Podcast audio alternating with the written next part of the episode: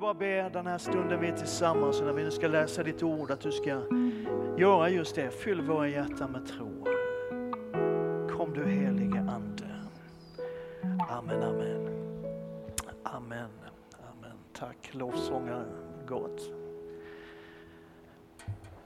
Hörrni, vi kommer under några veckor framöver att tala om nådens gåvor, eller nådegåvorna om du är klassisk pingstvän från förr. Eh, vi bestämde redan i höstas när vi hade temat Kom helige Ande att vi skulle fortsätta nu under våren och, och tala om Andens gåvor, de gåvor som Anden ger till var och en. Så det ska vi göra. Jag ska ge en, en introduktion idag lite grann. Så, sen så nästa söndag så ska vi börja, vi ska tala om om gåvan att profetera nästa söndag. Men vi ska lägga en liten grund. Nu har vi liksom haft sån här nyårspredikan när vi hade lite Vision Sunday förra söndagen. Men nu börjar vi med den här tunga, grundläggande, härliga undervisningen som jag älskar att ge. Halleluja! Ehm, vi har ju rört vid de här ämnena, talat mycket om den heliga Ande och rört vid det här flera gånger då, senast under hösten när vi hade temat Kom helige Ande. Men det är ett tag sedan, jag minns faktiskt inte riktigt när, vi hade konkret undervisning om de olika gåvorna, vad de innebär och hur de funkar och så. Så det kommer vi försöka göra under några veckor. Vi vet faktiskt inte hur länge, men, men det märker vi framöver. Här. Du vet, när vi talade om det här i höstas, så, så kanske en del minns att vi sa att det finns många olika gåvor. Va? Och så sa vi att vi tänker ganska ofta, tror jag, på de här nio klassiska pingstgåvorna, de nio gåvorna som räknas upp i början av första Korintierbrevets tolfte kapitel. Va? Visdomens ord och kunskapens ord och trons gåva och helandets gåvor och kraftgärningar och profetia, att skilja mellan andar och att tala i tungor och att uttyda tungomål och det här. Liksom det, det, är ju de vi, vi ofta tar och vi kommer att röra oss ganska mycket kring de här under den här predikoserien. Men vi sa också att redan i slutet av samma kapitel, det tolfte i första Korintierbrevet, så kommer Paulus med en ny och delvis annorlunda lista med lite andra formuleringar, lite andra inriktningar. Så här. Och vi, vi sa att om man räknar alla de här olika sakerna som Nya Testamentet kallar för nådegåva, så är det minst 21 eller 23. Lite grann beroende på hur man räknar och vad man anser vara ungefär samma sak. Lite sådär. Men i alla fall ett 20-tal olika saker som Nya Testamentet kallar för nådegåva. Så det finns många olika nådegåvor. Och Petrus skriver så här, vi får ta med Petrus också. Paulus och Petrus hade lite konflikt med varandra, men vi enar dem här i vår kyrka. Så här, det är bra, va? för ihop dem så här. Petrus säger så här, tjäna varandra, var och en med den nådegåva han har fått, som goda förvaltare av Guds mångfaldiga nåd. Så det handlar om mångfald, det handlar om många olika gåvor. Anden uttrycker sig på olika sätt genom olika människor. Och det är meningen att det ska vara så. Och ibland så tänker vi, åtminstone gör jag det, jag tror du gör det också ibland. Man tänker så här att, tänk om man bara kunde vara lite mer som han. Tänk om jag bara kunde profetera lite mer sådär. Eller om jag kunde dela kunskapens ord som hon gör, eller om jag kunde få be för sjuka som de där gör. Men grejen är att det är mångfalden, olikheterna som bygger kroppen. Och det är liksom syftet med gåvorna, att bygga en kropp, Kristi kropp, som fungerar. Och Paulus tar upp det där med våra såna här jämförelsekomplex. Och så skriver han så här i första Korinthierbrevets 12 kapitel. Kroppen består ju inte av en enda kroppsdel utan av många.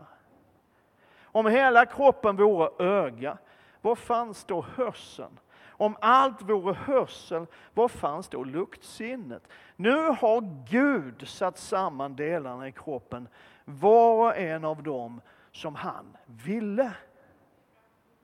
Så det är meningen att vi ska vara olika. Och det är meningen att vi ska ha olika gåvor. Så vad är då en nådegåva? Det ord som används i, i den grekiska texten är karis eller charis. Det är enklare att säga karis än charis. Men, men det betyder nåd, det betyder favör, det betyder välsignelse. Och det säger mig att det här är ju någonting som är bra, det här är någonting man vill ha. Eller hur? Det är ingen av oss som vill ha mindre nåd eller mindre favör eller mindre välsignelse. Det här är någonting som är bra. Och den bokstavliga betydelsen av karis, det är oförtjänt favör. Alltså en välvilja som inte kan förtjänas. Det är någonting mycket gott som ges till någon som definitivt inte har förtjänat det. Visst är det härligt? Och karis det, det, är ett ganska brett begrepp. Liksom det, det, handlar om all Guds nåd, alla sorters nåd. Liksom den frälsande nåden, och den upprättande nåden, den helande nåden, den bevarande nåden. Allt som är Guds nåd kallas för karis. Allt som Gud ger och gör av nåd för oss. Och den går inte att förtjäna. Och sen så, så finns det då karisma. Och det är när det handlar om specifika gåvor. Alltså gåvan att profetera, gåvan att tala i tungor och, och så här. Då, då, kallas det för karisma. Och det är det ordet som översätts i vår bibel med nådegåva. Och sen då om det är många, plural av karisma blir karismata, men det behöver du inte bry dig så mycket om. Men det som på något sätt kan förtjänas är inte karis. Det här är viktigt. Det här är en av de viktigaste punkterna i hela den här predikoserien, tror jag. Det som på något sätt kan förtjänas är inte karis. Faktiskt per definition, för att vara en berättigad mottagare av karis så måste du vara oförtjänt. Eller som en av mina vänner uttryckte det, det är lite förbryllande det här men ändå rätt bra. För att vara kvalificerad för Guds nåd så måste du vara okvalificerad. Visst är det bra? För att vara kvalificerad för Guds nåd så måste du vara okvalificerad. Och det här är superviktigt för vår förståelse av vad nådegåvorna egentligen är. Det finns inga krav kopplade till nådegåvorna. Det finns ingen speciell nivå av helighet eller renhet eller överlåtelse som krävs för att få del av dem. Nu är både helighet och renhet och överlåtelse bra saker, men det är inte kvalifikationerna för att få del av Guds nådegåvor. För du vet, om det fanns sådana krav så skulle det inte kallas för nådegåvor, då skulle, det, då skulle de heta belöningar eller utmärkelser eller diplom. Eller nu har du levlat rejält här så nu får du profetera lite. Jag vill visa dig två meningar. Det här är lite grann off topic, men ändå så rör det det här. Vi visar dig två meningar som i en snabb anblick ser ganska lika ut, men som faktiskt tydligt visar skillnaderna mellan nåd och vår prestation. Den första meningen. Jag tjänar Gud, därför älskar han mig. Eller det här. Jag tjänar Gud, Därför att han älskar mig. Ser du skillnaden på dem? Och grejen är att vi vet att det är den andra meningen som är sann. Eller hur? Vi vet det. Att vi tjänar Gud därför att han älskar oss. Och vi kan älska honom därför att han först har älskat oss. Och att det finns ingenting som vi kan göra för att förtjäna Guds nåd och förtjäna hans barmhärtighet, förtjäna hans kärlek till oss. Så om du tjänar Gud eller inte, han älskar dig inte mer eller mindre för det. Utan det handlar om, jag tjänar Gud därför att han älskar mig. Vi vet att det är den andra punkten, den andra raden här som är sann. Det här är riktigt. Och ändå så lever vi som om det vore den första som var sann, ibland i alla fall. För vi ser på oss själva som om den första var sann. Och känner att jag kan inte få del av det här för att det finns det där i mitt liv. Och jag kan inte gå in i det där för att det finns det där i mitt liv. Och vi ser på andra som om det var den första raden här som var sann. Tänk som han kan profetera. Han måste vara väldigt överlåten åt herrarna. vilken smörjelse han har. Det måste vara liksom Guds lilla favorit i världen. Och, så.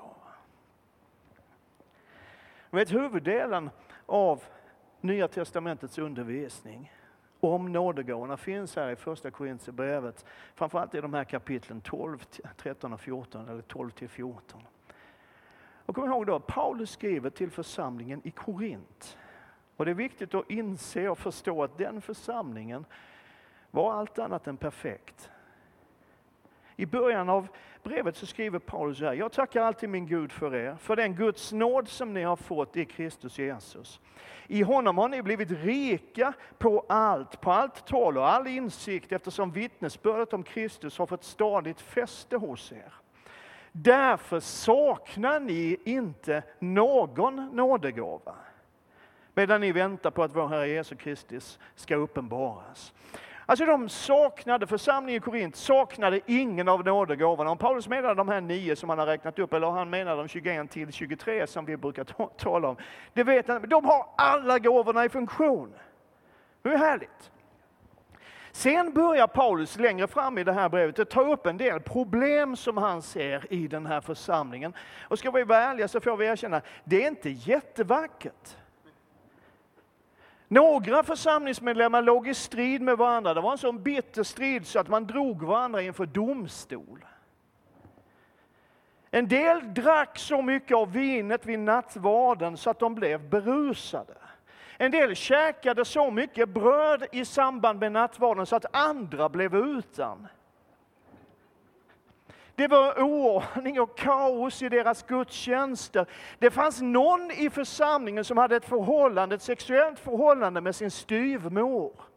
Och det var ingen som gjorde någonting åt det. Och så vidare. Jag kan göra den listan ganska lång, men vi ska inte trötta oss med det negativa. Och Paulus skriver till och med, bröder, själv kunde jag inte tala till er som till andliga människor utan bara som kötsliga människor, spädbarn i Kristus. Mjölk gav er att dricka, fast föda fick ni inte, för det tålde ni inte än. Och det gör ni inte nu heller, eftersom ni fortfarande är kötsliga. Men de hade alla nådegåvorna. Och det här säger någonting jätte, jätteviktigt att nådegåvorna är inte en måttstock på en persons andlighet eller renhet eller överlåtelse. Det är inte en persons utrustning som visar vem den personen är. Amen. Jag kommer ihåg när jag gjorde min VTP-tjänst, vapenfri tjänsteplikt, för ja, ett par år sedan för sjukt många år sedan, så var vi ett gäng grabbar som gjorde det här tillsammans. Vi åkte till Sälen, vi skulle åka lite skidor och sådär. Vi skulle åka både på längden och tvären och höjden och bredden och djupet och allt, alltihop det här. Men, men, men, och det fanns lite olika förutsättningar i det här gänget. Jag hade åkt några gånger, men, men ska sanningen fram så är det så här, om man är född och uppvuxen i centrala Malmö så är man inte född med, med skidor under fötterna. Men jag hade åkt några gånger. Några andra hade åkt lite mer och någon hade nog inte åkt någonting alls. Men vi skulle åka dit och de flesta av oss tänkte, vi hyr ju skidor och grejer när vi kommer dit. Utom en kille. Han gick till NK, det fanns på den tiden på riktigt, det riktiga NK som fanns förr. På sportavdelningen på NK så köpte han hela utrustningen. Så han kom, när vi tog tåget då, så kom han liksom bärande på sin utrustning. Det var jättefina Elan-skidor, det var det som gällde på den tiden. Han hade Solomon-pjäxor, coola glasögon, ett snyggt sån här skidställ. Liksom, han hade till och med en liten väska som innehöll såna här slalomvalla och en, en grej som man använde för att slipa stålkanter. Man hade stålkanter på skidorna på den tiden, det här var 1913. Uh, eh, Men i alla fall, han, han kom med hela det här kittet och då tänkte man ju så den där killen kan nog lära mig att åka slalom riktigt liksom så. Och så kommer vi upp i backen liksom och här står han med hela sin nya svindyra skidutrustning. Det fanns bara ett problem. Han kunde inte åka skidor. Utan hela den här veckan när vi var i Sälen så stod han liksom så här och plogade sig fram i badbacken hela veckan. Grejen är att det är inte en persons utrustning som visar vem den personen är. Och det är inte en persons nådegåva eller nådegåva som avgör hur stort förtroende du bör ha för honom eller henne. Jesus säger att vi ska känna människor på deras frukt. Det är själva grejen. Och jag säger det här för att du ska liksom bli fri ifrån en bundenhet vid att du måste nå upp till en viss nivå innan det här kan funka i ditt liv. Det är inte sant. För att nådegåvorna är inte ett kvitto på att precis allting är okej okay i ditt liv. För grejen är att då skulle inte nådegåvorna funka för någon enda av oss. För det är ingen av oss som är helt okej. Okay. Mer än jag. Nej, det var ett skämt. Vi sa att huvuddelen av Paulus undervisning om nådegåvorna finns i tre kapitel i första Korintierbrevet, kapitel 12 till 14. Och I det tolfte kapitlet så börjar han tala om mångfalden. Det finns olika nådegåvor men anden är densamma. Det finns olika tjänster men Herren är densamme. Det finns olika kraftgärningar men Gud är densamme, han som verkar alltid alla. Men hos var och en, var och en, säg var och en, visar sig anden så att det blir till nytta. Så den heliga Ande manifesterar sig på olika sätt genom olika gåvor. Och han gör det hos var och en, det vill säga alla som tror har fått sådana här gåvor av nåd.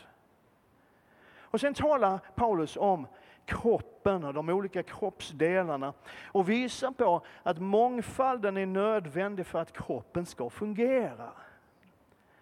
Och så avslutar han kapitel 12 med uppmaningen sträva efter nådegåvorna.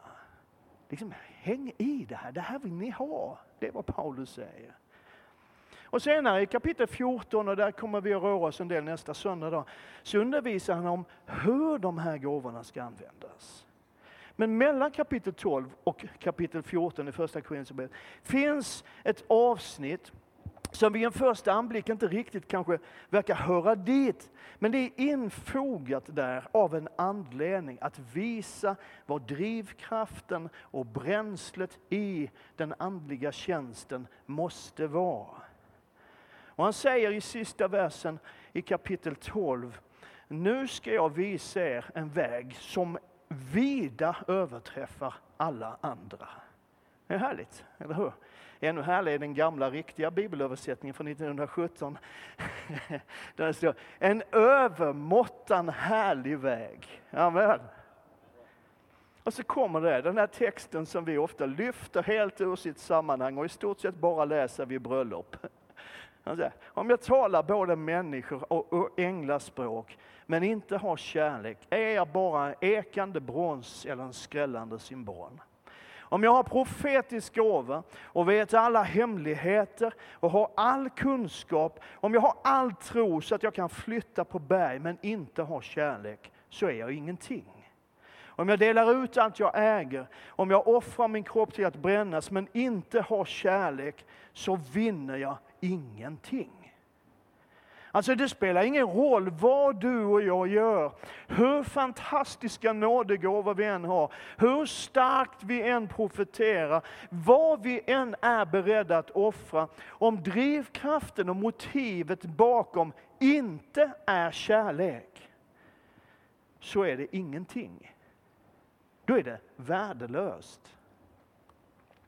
Och du som var med i höstas när vi undervisade om den helige Ande, du kanske minns att vi sa att den största anledningen till att Gud ger oss den helige Ande, det är att han längtar efter att vara nära oss. Den helige Ande är Guds kärleksgåva till oss, till dig och mig. Och därför måste kärleken vara drivkraften när vi betjänar människor i den helige Andes kraft. Allt annat skulle vara att förminska och förvränga och faktiskt smutsa ner de gåvor som Gud har gett av kärlek till oss. Så därför när vi talar profetiskt till någon så gör vi det utifrån kärlek. Och när vi ber för någon som är sjuk så gör vi det inte för att vi ska få se och uppleva ett mirakel utan därför att vi älskar den personen. Och när vi får ett kunskapens ord till någon så bär vi fram det i kärlek och ödmjukhet. Allt som vi gör i den helige Andes kraft måste drivas och motiveras av kärleken till Gud och kärleken till människor. I den inledande bibeltexten som vi börjar med från första Petrusbrevet idag så uppmanar Petrus oss att vara goda förvaltare av Guds mångfaldiga nåd. Du har fått någonting av Gud. En eller flera nådegåvor. Inte därför att du är så fantastisk och för att du har förtjänat det här och för att du är så underbar och älskad av alla. Det är du. Men därför att Gud älskar dig. Han älskar oss och han vill bygga sin församling. Han vill bygga Kristi kropp.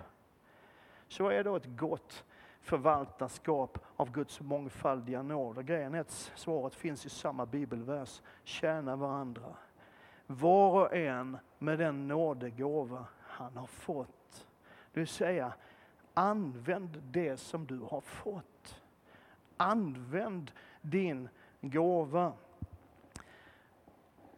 När Paulus skriver om det här i Romarbrevet 12 så tar han upp en del olika gåvor. Jag ska inte ta tiden att läsa för min tid har snart gått. Jag har gett mig själv 20 minuter idag. Det är mycket mindre än vad jag brukar få. Men jag har varit hård mot mig själv idag. Men grejen är att Paulus skriver att den som har profetians gåva ska profetera. Den som har gåvan att tjäna ska tjäna. Den som undervisar ska göra det. Den som förmanar ska göra det. Den som delar ut gåvor ska göra det. Den som leder församlingen ska vara nitisk i det. Och den som utövar barmhärtighet ska göra det. Det är själva grejen.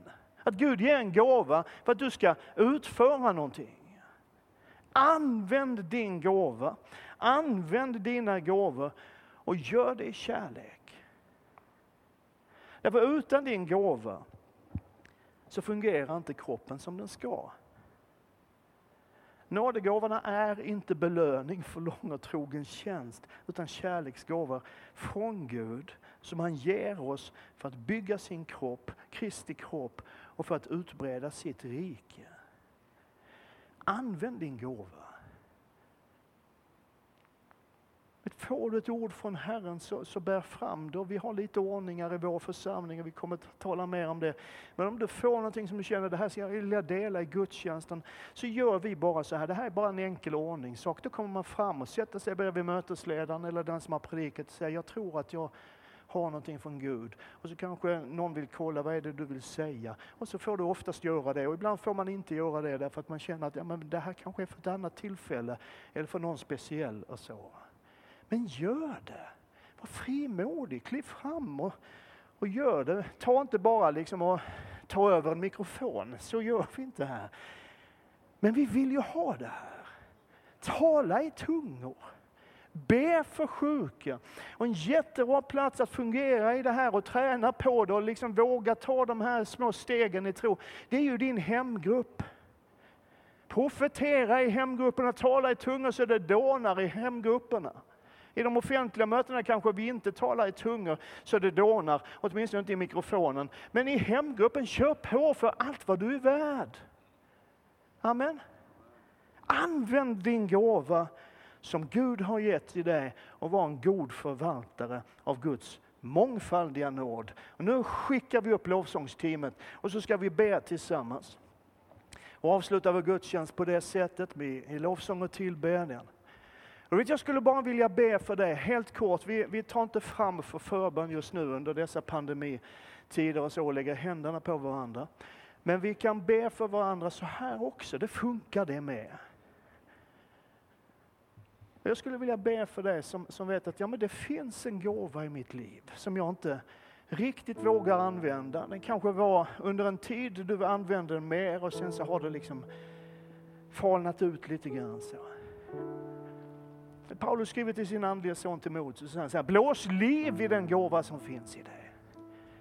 Så tänk om den här söndag morgonen, mitt i pandemi och elände, skulle vara den där dagen när det kommer en frisk vind och blåser liv i den gåva eller de gåvor som finns i ditt liv. Visst vore det fantastiskt härligt? Som du längtar efter det. Ska vi bara böja ner huvudet, sluta ögonen just nu. Om du längtar efter det, att det som Gud har lagt ner i ditt liv ska få, få flamma upp igen, att det ska få, få komma fram igen. I din hemgrupp, i din familj, hemma. Det går jättebra att profetera hemma i familjen. Kanske finns någon i din familj som behöver det. Som behöver ett uppmuntrande ord ifrån tronen, från Gud Fader själv. Dina barn kanske behöver att du profeterar över dem. Att du ber trons bön över dem. Så du som längtar efter det, Gud kom och blås liv i min nådegåva. Ska du bara lyfta upp din hand just nu? Tack Jesus. Med flera händer. Tack Jesus. Helige Ande, jag bara ber, kom med din kraft, kom med din uppmuntran, kom med din nåd och barmhärtighet. Jag vi ber för varje gåva som har kanske legat lite grann på hyllan ett tag. Jag ber att din vind ska blåsa liv i den eld som en gång fanns, så att det här ska få börja flöda igen. Tack för profetians ande, tack för tungotalet, tack för trons gåva. Tack för kunskapens ord och visdomens vägledning. Kom du helige Ande över din församling, över ena kyrkan. Herre, vi längtar så efter din helige Andes kraft. Ännu mer. Inte för att vi ska få härliga gudstjänster, det har vi och det vill vi ha. Men för att ditt namn ska bli förhärligat, för att människor ska bli hjälpta. Och fyll oss framför allt Gud med den kärlek som gjorde att du sände Jesus till den här världen.